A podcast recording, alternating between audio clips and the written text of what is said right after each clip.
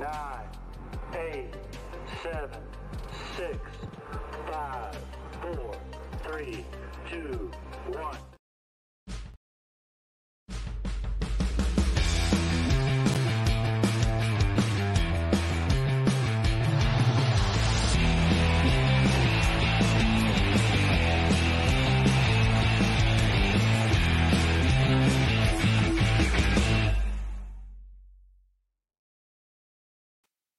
Bonsoir tout le monde, bienvenue à l'épisode numéro 6 de Dans le Mille. Euh, ce soir, mention spéciale à ceux qui, viennent nous retrouver dans cette soirée de début de jeu euh, LNH. Donc, euh, votre temps est vraiment précieux. Merci de choisir de le passer avec nous à la place de regarder euh, Nikita Kucherov déjà rentré dans, sa production. Euh, écoute, ce soir, euh, un épisode quand même euh, chargé. On vous avait un peu euh, dit de quoi on parlait la semaine dernière, mais avant, on a quelques petits sujets, euh, quelques petites nouvelles dont on voulait discuter. Ouais, ben garde, salut Renaud. Euh, première fois que tu fais l'intro, je pense, cette Mm. saison, non? Mm. Je pense de cette Cette saison. saison, oui. La saison dernière, c'était 50-50. Mais là, on, on se partage ça différemment. Euh, ben garde, on peut commencer direct avec euh, enfin les line-up euh, sont les line-up quand je dis ça, les, les, euh, les alignements, les équipes ont envoyé leur liste de 23 Ouais, c'est joueurs qui seront euh, tu sais, de- mettons, Les aliments sont papier. Ouais, c'est jamais vraiment très définitif, là. Il y a plusieurs euh, situations différentes, mais Euh, le Canadien a envoyé leur liste de 23 joueurs. Euh, Armia n'en fait pas partie. Et c'est là, euh, je veux commencer directement avec lui parce que quand je dis justement que est-ce que c'est un alignement qui est fixe puis qui qui va pas bouger, on ne sait pas trop encore. Si je me trompe pas, Kent Hughes et ni Gorton ni Martin Saint-Louis ont vraiment fait des déclarations comme quoi le moment. Armia était écarté des plans. Est-ce qu'il va jouer dans la LAH, donc la Ligue américaine? Jean-François Holl ne le sait pas non plus. Et il était pas là dans le camp, là. Donc, on l'a pas vu encore mettre un chandail de, de, de warm-up du ben, Rocket. Donc, tu sais, est-ce que c'est un joueur qui va rester dans, dans avec le Rocket et qui va jouer ou est-ce qu'il va euh, refuser de jouer et juste comme euh, essayer de trouver euh, un, un acheteur à quelque part? Selon moi, c'est un joueur qui est quand même difficile à, à, à- à trouver une équipe qui le voudrait, tu sais, à un salaire élevé comme le sien. Et en plus que, bon, ces dernières saisons, c'était pas super. Puis, euh, il lui reste pas juste cette année. S'il lui restait juste cette année de contrat, peut-être que ça pourrait être un peu plus invitant. Mais il lui reste encore une autre année d'après. Puis on sait que les, les- les directeurs généraux ont souvent peur de ça. Tu sais, l'année passée, mais, Rem Pitlick avait été envoyé au balotage. Et juste à cause qu'il lui restait deux ans à son contrat, les équipes avaient pas voulu le prendre. mais là, euh, je pense que ce qui est important quand même de mentionner dans la situation de Armia, c'est qu'il y en a beaucoup qui vont regarder euh, ce qu'on dit en ce moment, qui vont dire Hey, mais il est passé les waivers, fait que c'est sûr qu'il va jouer à la balle, tu sais, c'est fait. Euh, non, justement, dans le roster final, euh, ce qui est intéressant, puis justement, c'est pour ça qu'on parle de roster papier et non, euh, tu sais, exactement ce qu'on va voir mercredi, c'est que si le Canadien, par exemple, je donne un exemple parce que c'est ça que j'ai vu hier, voulait, se disait Hey, on va envoyer Jekai à Laval, parce que lui, il n'a pas besoin de passer par les waivers, puis il se disait On veut starter Armia à Montréal, ben, ils peuvent. Ils ont l'option, ils ont le cap pour le faire. Donc, c'est ça qui est intéressant, c'est que oui, il est passé par les waivers, oui, il a clearé, mais justement, maintenant, ça donne vraiment du wiggle room à, Mon- à Montréal de faire ce qu'ils veulent euh, à Armia. Bien sûr, en restant dans l'équipe, parce que ce qu'ils veulent, je veux pas dire que tu peux l'échanger demain. Justement, 3,4 millions, c'est pas un contrat qui est facile à bouger sans rien donner à part lui. Mais avec Kent Hughes, on sait jamais. Ben, c'est ça, regarde, il pourrait peut-être faire des, des, euh, des merveilles, mais là, le, le fait qu'il est rendu en AHL, ça prouve quand même, euh, tu sais, il, cache pas vraiment ses cartes là, en disant que, euh, d'un, je pense qu'il savait qu'elle allait pas être réclamée, puis de deux, ben après, tu te dis, euh, est-ce que tu le veux tant que ça dans, dans- qu'il prenne une place? S'il prend une place d'un jeune à, à, à Laval, c'est quasiment pire qu'il en prenne une au Canadien, là, je veux Ben, dire, c'est là, euh, déjà qu'on voit des gars comme Tourini se faire envoyer à Trois-Rivières, Joe Verbetic, puis, euh, euh, tu te dis, bon, ben, puis admettons, euh, tu sais, à Montréal, euh, vu la pré-saison, À quel, à quel point est-ce que tu mets la priorité, tu sais, si on parle un petit peu de winger, genre, je sais pas, je, pense que je préférais quasiment cette année voir jouer un Emil Heinemann, des joueurs, des joueurs de ce type-là, que Armia, ou bien, genre, justement, donner plus de temps de glace à Ilonen sur des trios un petit peu plus hauts. Justement, je pense que Armia, le faire jouer puis le faire produire, c'est vraiment pas notre priorité. Puis il faudrait, tu sais, il y a, il y a l'aspect aussi de comme, euh, j'ai vu des gens qui disaient, mets Armia sur ta deuxième ligne, euh, remène-le à un niveau de production, puis après ça, il va avoir de la valeur. Je pense que c'est beaucoup trop à risquer et que ça, ça coûterait trop cher en, dans, dans l'aspect développement des, des, Ouais, des ouais, jeunes. ouais, Dans le sens, genre, il faut vraiment que tu descendes les minutes de tes jeunes pour faire produire un gars qui pourrait peut-être. Tu sais, ça fait quelques saisons quand même qu'Armia ne produit pas bien. Donc, c'est risqué, puis je pense pas que c'est, comme euh, risk versus reward qu'on dit en anglais. Euh, Le puis risque et c'est le- ça. la récompense, là. Je pense Mais pas que ça vaut le coup. là. Je suis vraiment d'accord aussi parce que c'est pas comme si on était. euh, puis tu sais, je, je, je donne un exemple, mettons San Jose qui eux, ils vont mettre Hoffman sur la première ligne, puis que Hmm. clairement le but, bon, peut-être que oui, c'est le meilleur fit, mais aussi clairement qu'ils veulent le mettre dans la vitrine. On a déjà Pearson aussi. Là. ouais, on a Pearson déjà On n'a pas lui besoin de mettre quatre vétérans pour faire gonfler leur. leur euh, Non, mais Armia, Armia, sa valeur va, va pas tant plus augmenter parce qu'on on sait déjà c'est quoi ses, ses problèmes, on sait déjà c'est quoi qui, Puis qui, qui peut, qui peut ne pas amener. Puis je veux juste euh, finir Ouais, en ouais. disant que, tu sais, oui, tu parles du, en coup de développement, mais aussi, aussi en coup de culture de l'équipe. Là, tu Mhm. là, on se ramasse avec quasiment trois duos. Tu t'as Suzuki Caulfield, Dak Slav, puis t'as New Hook Anderson qui sont trois duos qui, euh, clairement, l'équipe aime bien. Bon, là, demain, on devrait s'attendre à voir Anderson sur la première ligne. Puis je suis pas tant en désaccord parce que même si c'est euh, techniquement le, le- le- le partenaire du duo Suzuki Caulfield qui a le moins aidé à produire les deux, euh, contre Toronto, Anderson a vraiment oui. compris le- la gimmick et devient un tout autre joueur euh, pendant, pendant 60 minutes. Donc, rendu là, tu sais, ça, je peux pas trop argumenter. Mais après, à mettre Armia, mettons, sur la deuxième ligne, au lieu de mettre, mettons, Safkowski, New Hook, Dak ensemble, puis de, de, de, de Ouais, un peu mais perdre l'espoir que, justement, tu te crées un, un trio fort pour, euh, pas juste cette année, mais aussi les prochaines années, parce que c'est quand même, on, on s'entend que c'est euh, dans, dans le top 6, là, mettons, là, t'aurais 5 jeunes en dessous de 23 ans, là, ou 24 ans ouais, mais Suzuki. Donc, tu sais, c'est, c'est, moi, je, c'est juste, Armia, j'aurais aimé ça qu'il soit réclamé, mais bon. Ouais, ben c'est ça, ça aurait été l'idéal. Mais bon, pour finir là-dessus aussi, c'est qu'à la fin aussi, tu as la logique que genre si un joueur produit sur ta première ou deuxième ligne dans ton équipe, ben il faut que l'équipe qui l'achète le mette sur la première, deuxième ligne aussi. Puis admettons, je prends genre juste Tampa Bay parce qu'il joue en ce moment. Euh, S'ils se disent on veut faire un run pour la Coupe, on va aller chercher un vétéran, mais tu veux un doute qui peut justement produire sur tes plus bas, pas quelqu'un que tu as besoin de mettre avec tes stars pour qu'ils produisent. Parce que ça, il y a beaucoup de joueurs qui peuvent le faire. Tu sais, je veux juste faire, tu parles de Lightning, euh, Na- Nashville et tout. L'année passée, on est allé échanger Dadonov pour Denis Gourianov. Euh, puis on, on s'était dit, bon, Gourianov, il est quand même jeune, il a quand même été repêché première ronde, il a peut-être le potentiel de, euh, soit se faire valoir un contrat avec nous, ou soit de, de, de, de l'échanger, ou whatever. Mais là, en ce moment, Gourianov est en AHL avec Milwaukee, l'équipe euh, de. Nashville. Donc, tu sais, euh, des fois, il y a juste des joueurs de même que, euh, c'est pas que ça sert à rien de s'éterniser, là, mais à un moment donné, tu peux pas. Non, mais c'est ça. Puis écoute, Tanoff, c'est lui, la différence, c'est vraiment qu'il y avait un an. C'est armé à 3,4 millions à un an, peut-être que tu peux le bouger. Maintenant, c'est vraiment la longueur du deal. Mais bon, à voir, parce que comme on parlait avant le podcast, c'est vraiment une situation qu'il va falloir attendre, voir si ça se trouve. Ça, ils vont juste utiliser comme une belle présence vétéran à Laval s'il veut jouer, ou bien Ouais. peut-être que justement, on va le voir pour les trios de depth. Parce que injury, il y a tellement de choses qui peuvent se passer. Euh, sinon, une, euh, pour finir sur la petite section un petit peu de nouvelles qu'on a eues aujourd'hui, on a eu euh, une nouvelle, la saison dernière, on se souvient, il y a eu beaucoup de controverses à propos des soirées Pride Night, en fait, dans la LNH, où les joueurs arrivaient avec un jersey euh, spécial euh, avec le logo multicolore, donc souvent tu sais, des, des designs faits par des artistes de la communauté LGBT euh, pour ramasser des fonds à la communauté LGBT. Donc, on a vu Povorov, quelques autres joueurs, les Stars, qui ont refusé de porter ce jersey-là. Et donc, la LNH ont pris la décision, en fait, simple. Ils ont vraiment pris le easy way out, comme on dit en anglais, là, la, la décision facile. Ils ont juste annulé toutes les Pride Night. Et puis là, au début de cette saison, au moins, on se disait, les joueurs ont l'option de si eux veulent montrer leur support personnellement, eux, eux obliger personne d'autre. Ils peuvent mettre du tape multicolore sur leur, euh, sur leur Leur bâton. bâton. Ils peuvent mettre justement juste un, un petit signe de support que, comme quoi, eux, c'est spécial pour eux. En tout cas, ils veulent montrer leur support, whatever. Euh, la LNH a interdit ça. Donc euh, maintenant, non seulement les équipes ne peuvent pas faire un gros, pas un spectacle, mais un, show de, de- de support à la communauté en mettant des jerseys puis donner de l'argent aux organisations LGBT, mais les joueurs ne peuvent même pas euh, mettre du tape multicolore sur leur stick pour montrer justement peut-être un, un- un jeune euh, euh, qui, qui est justement dans, qui pas certaines son identité, qui, qui, qui regarde le match, juste de, de le faire comme hey, je pense à toi. Juste un petit truc, là, le minimum, tu sais, un du tape, man. C'est ridicule. Ben, tu sais, il y a eu beaucoup de, de sorties là, sur justement du monde qui était comme complètement déçu de voir ça. Puis je trouve que, en fait, c'est que là, pas juste euh, que tu enlèves la possibilité de, mettons, avoir des joueurs qui refusent de le porter parce qu'ils sont contre, mais après tout le reste le portent. Là, t'empêches à des joueurs de justement montrer leur sport. C'est personnel. c'est tellement, c'est tellement. En tout cas, tu sais, parce qu'il y a vraiment une phrase que, le- que la LNH essaie de répéter tout le temps là, de hockey is for everyone. Hockey est pour tout le monde.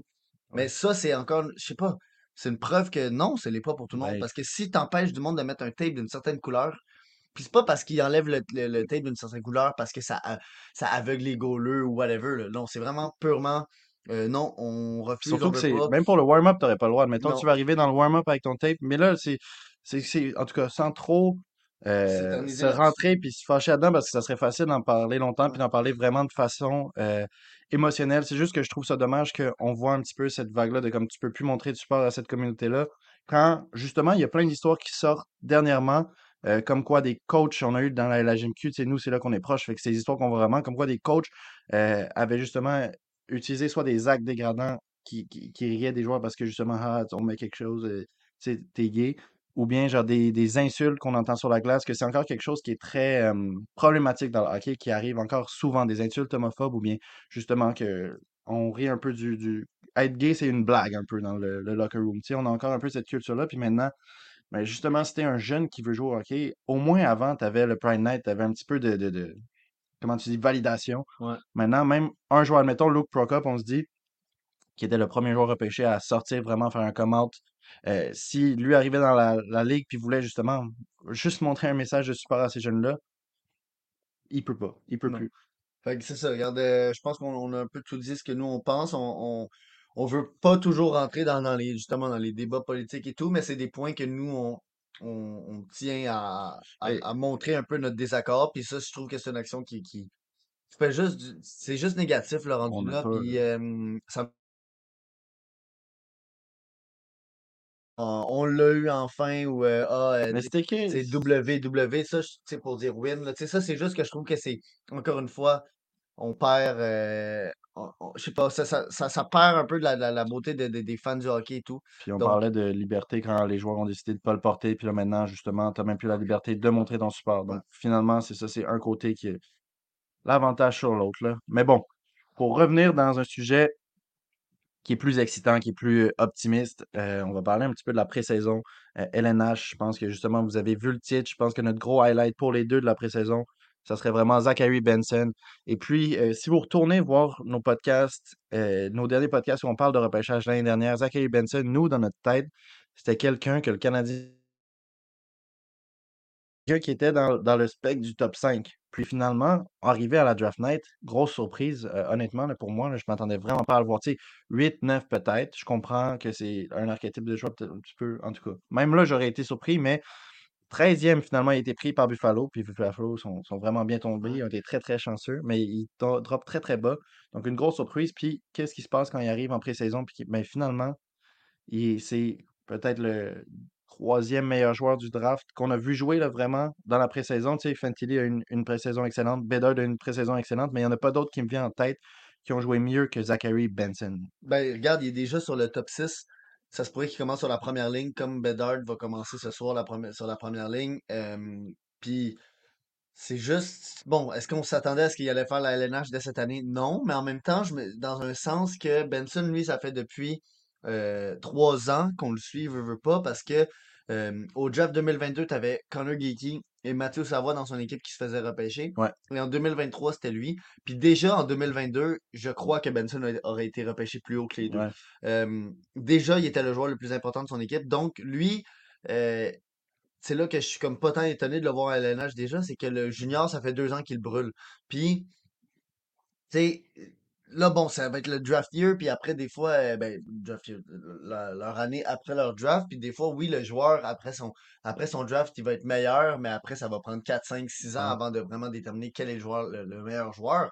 Mais ça m'étonnerait pas que, mettons, Benson ait plus de points que Connor Bedard, purement par le fait que s'il joue avec Thompson, Ben, c'est ça. euh, puis je sais plus c'est qui le l'ailier droit avec qui ils vont le, euh, le mettre, mais si tu joues sur la première ligne de Buffalo, une équipe qui va peut-être faire les séries, puis qui joue de la manière qu'il a joué, je pense que c'est Tuck, donc deux gros gars. Puis hier, on a parlé avec Lou Lévesque euh, de l'invité sur la bande. On parlait justement, lui, c'est un joueur aussi de plus petit gabarit. Puis Benson, qu'est-ce qui m'a frappé aux yeux, c'est vraiment, il est petit, mais il gagne ses batailles contre les plus grands. Je veux dire, je, je l'ai donné l'exemple hier dans mon segment, que je l'ai vu un moment donné être sur la bande, de, se faufiler en dessous des, de, de, l'aîné, aller prendre la rondelle, de gagner, d'être puissant sur son stick, de, de ressortir avec la rondelle. Puis, ce qui est, ce qui est fascinant avec Benson, puis pourquoi on pensait que le Canadien pourrait le repêcher, c'est Ouais. parce que tous les critères qu'il disait, tu un joueur euh, compétitif, un joueur intelligent sur la, la glace, tout ça, ça allait tout dans ce que Benson est comme Ben, joueur, ce qui est vraiment, c'est de, de la vision de jeu élite.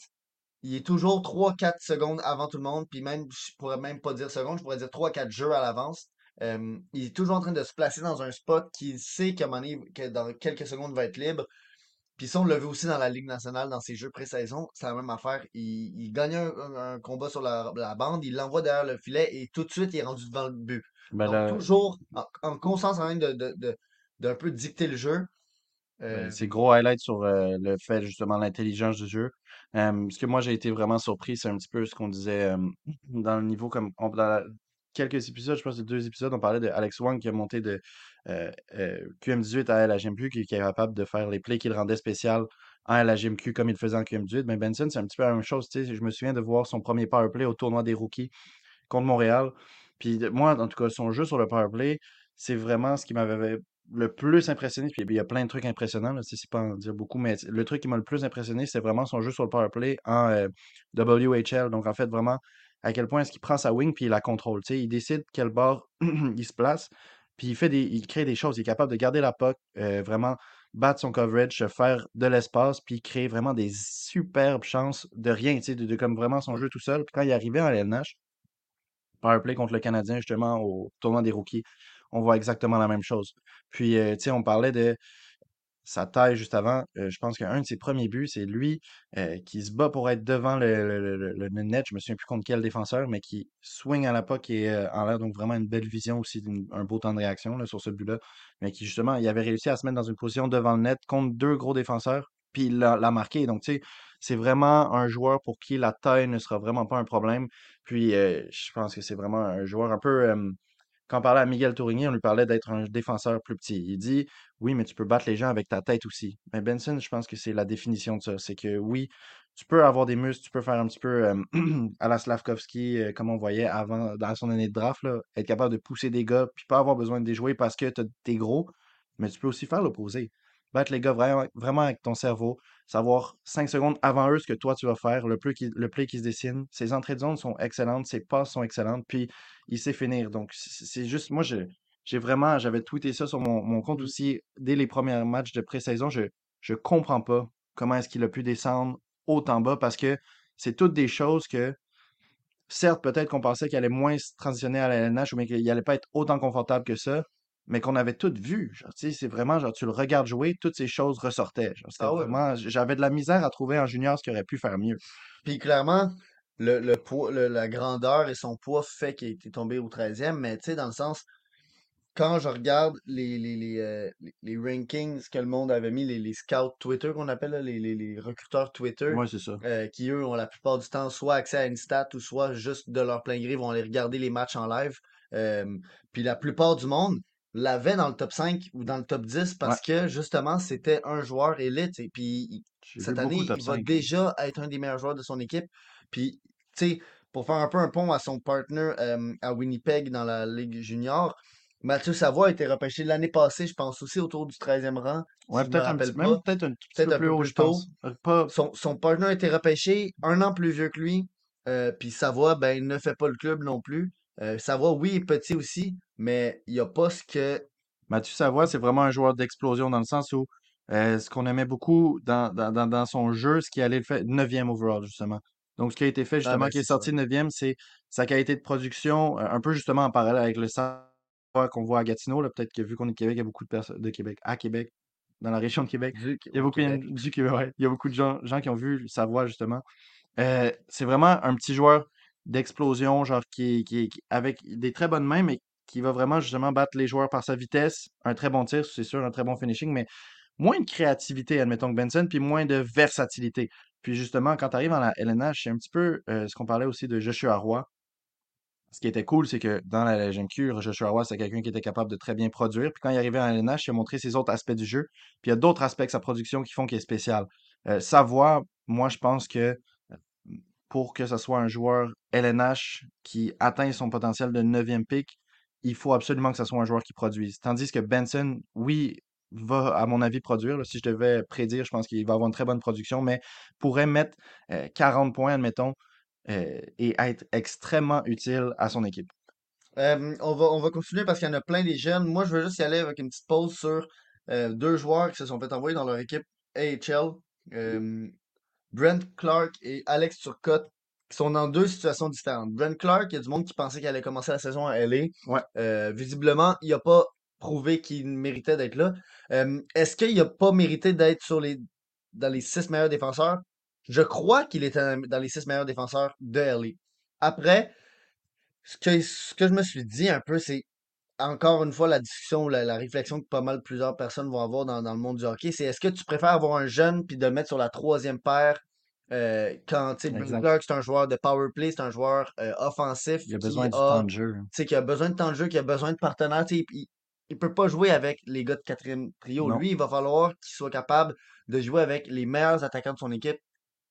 Puis, ben, sûrement que c'est une des raisons pourquoi il est descendu, parce que euh, après, oui, il a pas prouvé qu'il pouvait être un des quatre meilleurs défenseurs, mais après, c'est facile à dire de même, là, tu sais. Euh, euh, LA, c'est quand même une des, des, des meilleures équipes de la ligue euh, qui a une profondeur à la, défense. sais, On peut, peut juste parler de Gavrikov qui a été euh, rajouté l'année passée. Dowdy, très. Ouais, ça, Ils ont quand même une très belle défense. fait a là. une très belle défense, mais c'est juste que justement, Clark l'a pas fait. Le- un peu le point négatif, c'est vraiment Turcotte. Euh, Ouais, Alex ça, Turcotte, cinquième pick en 2019, qui déjà là n'était pas vraiment supposé de sortir à ce rang-là, mais LA avait vu en eux, en lui, euh, un peu un, un Kopitar et pas dans sa forme là, physique, mais dans le sens que Turcotte, c'est un gars vraiment euh, two-way, un joueur professionnel déjà dès son, son année de repêchage, un joueur qui, qui démontrait une maturité dans son jeu.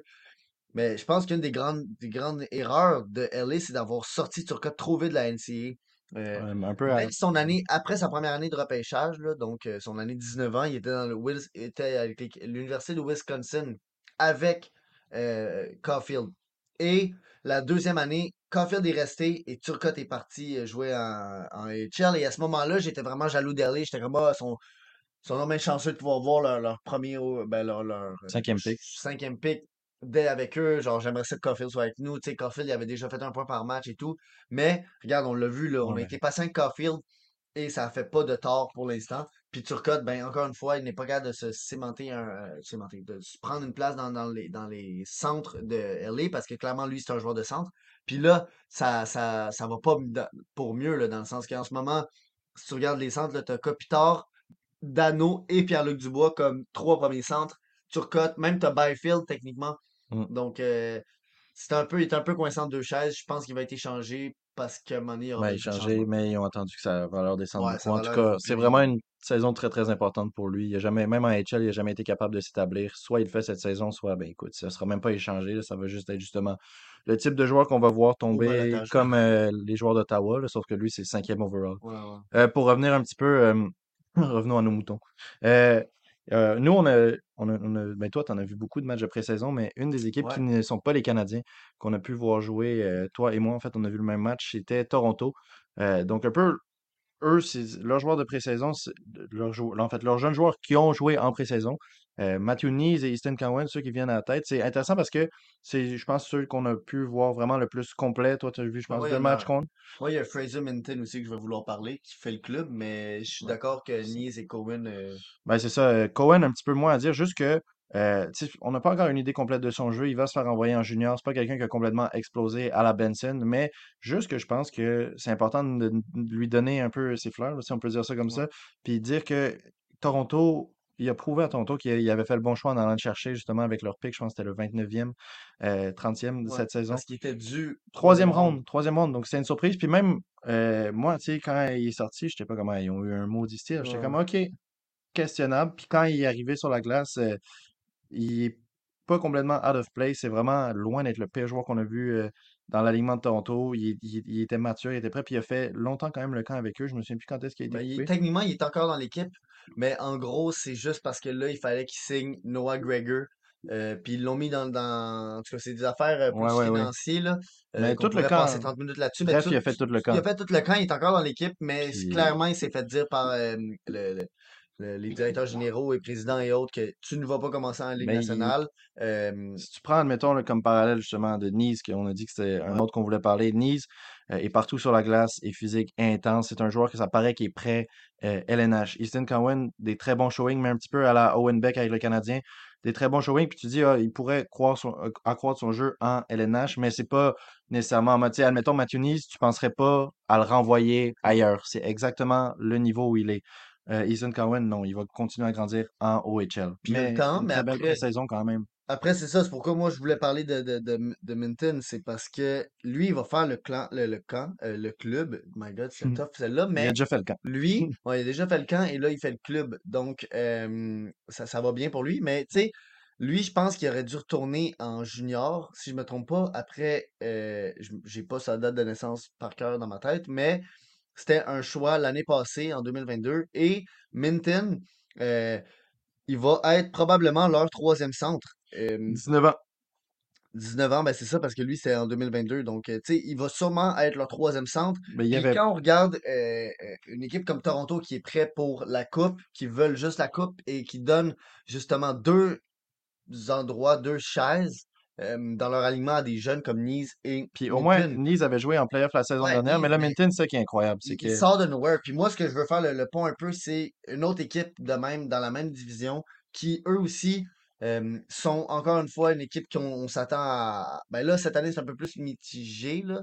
Mais, Mais il y avait. Eux, eux, ouais. En tout Boston, c'est une équipe qui ont beaucoup de pression, qui sont à la fin qui un ont peu leur perdu règle, justement deux. qui ont perdu leurs Leurs deux deux centres. premiers centres. Et là, on arrive au camp et t'as Mathieu Poitras et John Beecher qui font le club. Et Poitras, lui, je pense qu'il aurait pu aller en AHL parce que même si c'était un choix de l'année passée, c'était un, old, là, c'est fait que le gars, il est comme il a 20 ans déjà. Mais, fait que, euh, de toute manière, il aurait pu jouer pro, mais là, il fait le club et selon euh, les 19 journalistes et tout, euh, en mars. il pourrait être un deuxième centre pour Boston. Puis ça, ça pourrait vraiment faire que tout d'un coup, l'équipe de Boston euh, reprenne un peu euh, de, de- de force. Et, tu sais, parce qu'on se Ben, demandait vraiment, ça va être qui les centres de Boston? Parce que quand tu perds Krejci et Bergeron, ouais, c'est à ça. remplacer là, ces deux Hall of Famers. Mais justement, je pense que Poitras, c'est vraiment une situation de comme bonne place au bon moment parce que c'est le type de joueur qui peut produire offensivement, mais qui est vraiment complet. Donc, dans le sens, c'est pas une lacune nulle part sur la glace. Euh, vraiment tout oui. Ce que ça, ça a toujours été un petit peu son build. Je me souviens en draft l'année dernière. Moi, je l'aimais beaucoup.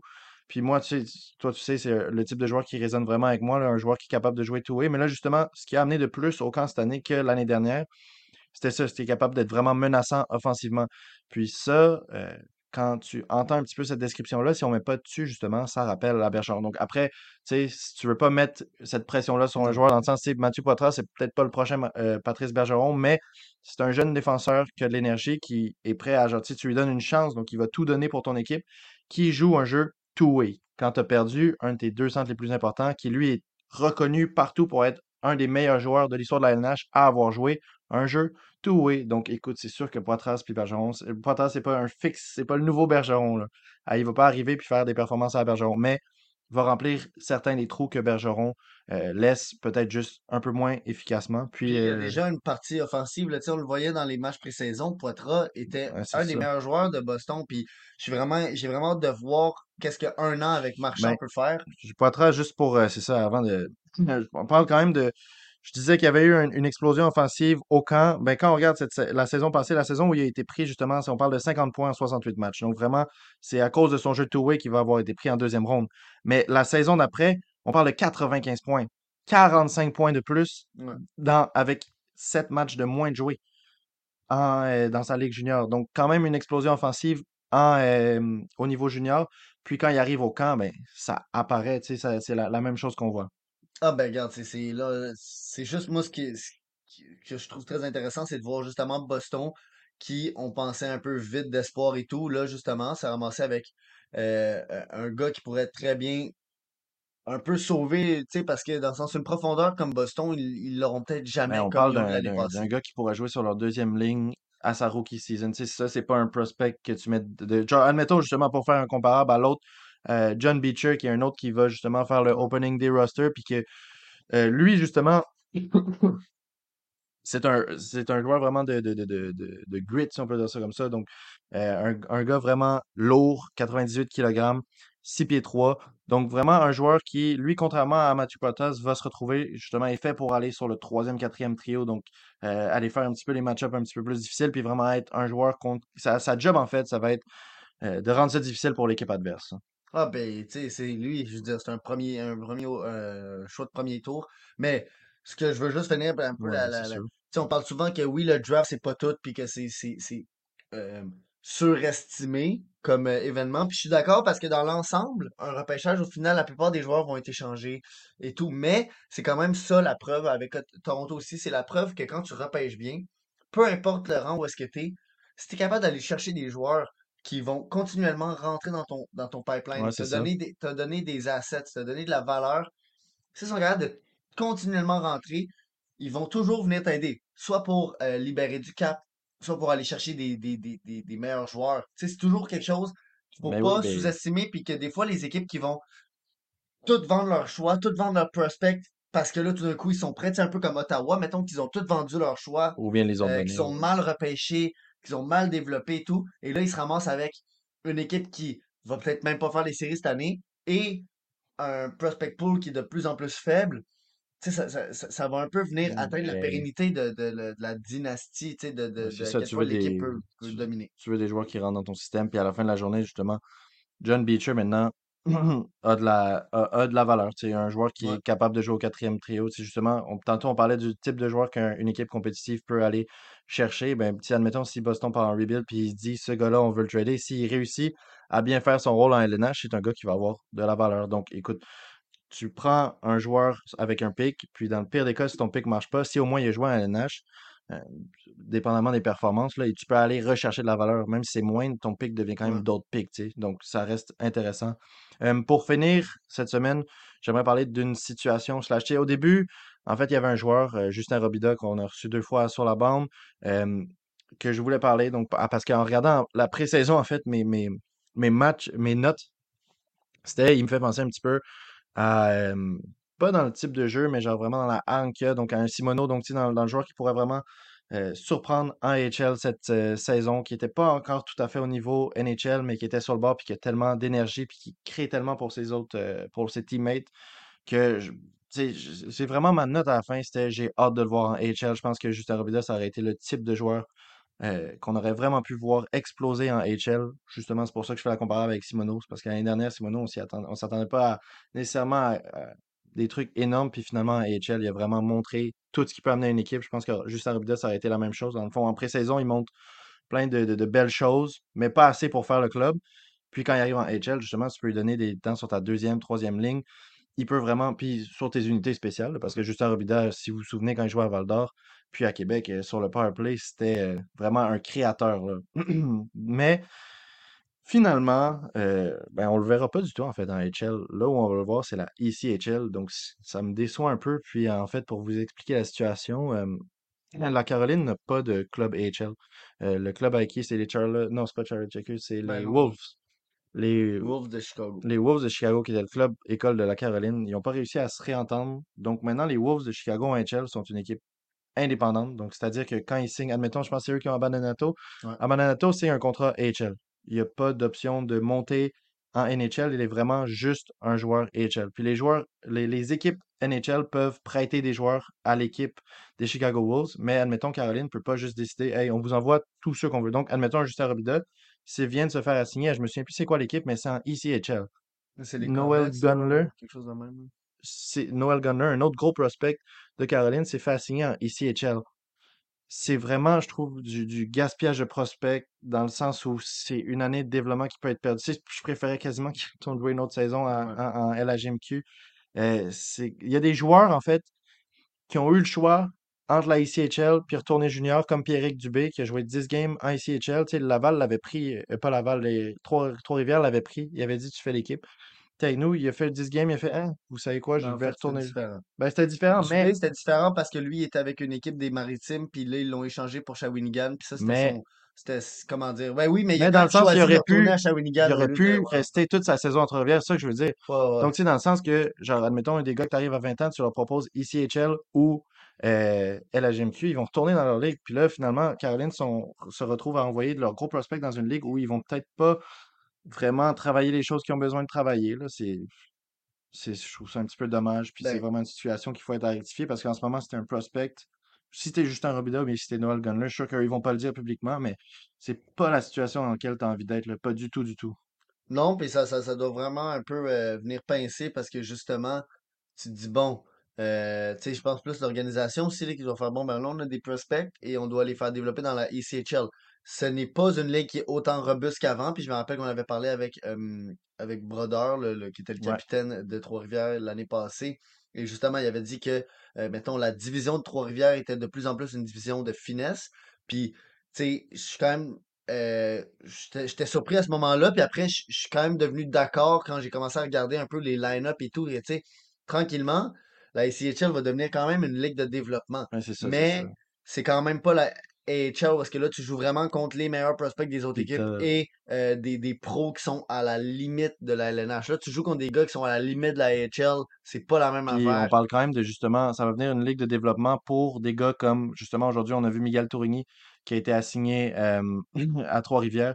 Donc vraiment, tu sais, un joueur, un gars qui a été, tu sais, peut-être des, des pics de 7e, 6e ronde, euh, qui n'ont pas nécessairement encore leur place en HL, qu'il faut qu'ils travaillent un petit peu de leur jeu. Mais quand un joueur comme Justin Robida qui a fait toutes ses preuves en LHMQ, quand un joueur comme Noel Gunler qui a montré dans la pré-saison, Justin Robida et Noel Gunler, il avait pas l'air un step en dessous de tout le monde. là. Ils étaient à leur place, puis c'est vraiment des gars qui auraient bénéficié énormément de grosses minutes de jeu en AHL. Puis AHL, ECHL, c'est que le drop est quand même gros. tu sais. ECHL, c'est loin de. Si on regarde les classements des meilleures ligues dans le monde, euh, AHL, je me souviens plus exactement où est-ce qu'elle est. deuxième ou troisième. Là. C'est ça. La ECHL, je pense qu'on descend vers le. En tout cas, je me souviens en a une plus. couple là, en dessous. Mais c'est, il y a une, une dizaine de ligues ouais. entre AHL et ECHL. Il y a des joueurs, euh, je me souviens plus c'était qui l'invité qu'on a eu. Euh, celui qui a eu la famille de pension, euh, qui dit qu'il gardait, gardait Henri? euh, Non, non, non, non. attends. celui qui, qui, qui était famille de pension. Ah, ben François? François, Frank? Ouais, Frank Frank, on Tremblay. peut l'appeler Frank. Euh, il, il, euh, il parlait de justement comment il restait en contact avec les joueurs après, puis que il y avait un de ces joueurs justement qui avait eu un contrat pour, je me, je me souviens plus c'était quoi, jouer AHL, puis quand il s'était fait envoyer ici AHL, il était pas tant content, tu sais, dans, dans le sens qu'il était un peu déçu de se retrouver là, tandis que quand les joueurs se retrouvent en AHL, t'es pas déçu d'être là, à moins que t'es, à moins que tu sois dans une situation comme ça, là. Fait que c'est sûr que, regarde, c'est c'est pas l'idéal. On verra qu'est-ce qui va se passer. Est-ce qu'il va se faire remonter? Tu sais, je sais pas. C'est sûr que la Caroline doit travailler là-dessus parce que euh, oui, il, c'est. il doit faire, OK, là, il y a une limite, là. Ça se peut pas que ça continue. Puis, je veux juste qu'on finisse le podcast euh, parce qu'on va essayer de rester quand même dans le, le plus possible dans les temps, là. Mais juste finir par une dernière petite nouvelle. euh, Maxime Comtois qui a été libéré de son euh, essai professionnel à Vegas.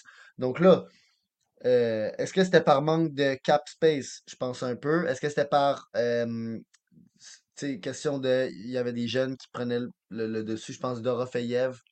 C'est juste. Mais- Mais c'est juste quand même que tu te dis, bon, là, les, euh, les rapports Hockey Canada sont pas sortis encore, donc on peut pas commencer à spéculer sur le fait qu'il est dessus. Mais euh, que Maxime Comtois, qui il y a 2-3 ans était quand même vu comme un des meilleurs jeunes euh, de la Ligue nationale et les plus prometteurs, qui là n'a même pas de contrat.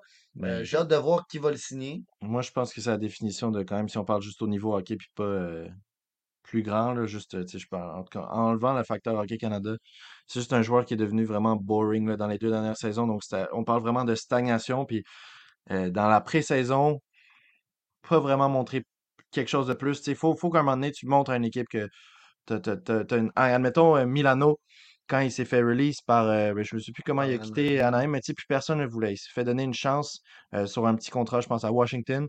Puis quand il jouait, il avait l'air d'être vraiment, d'avoir envie de se prouver. Après, il y a plein d'autres problèmes. Sonny Milano, apparemment, dans le vestiaire, ça marchait pas tant bien. Fait qu'il va lui donner whatever. Mais au moins, quand il était sur la glace, il avait l'air d'avoir envie d'être là.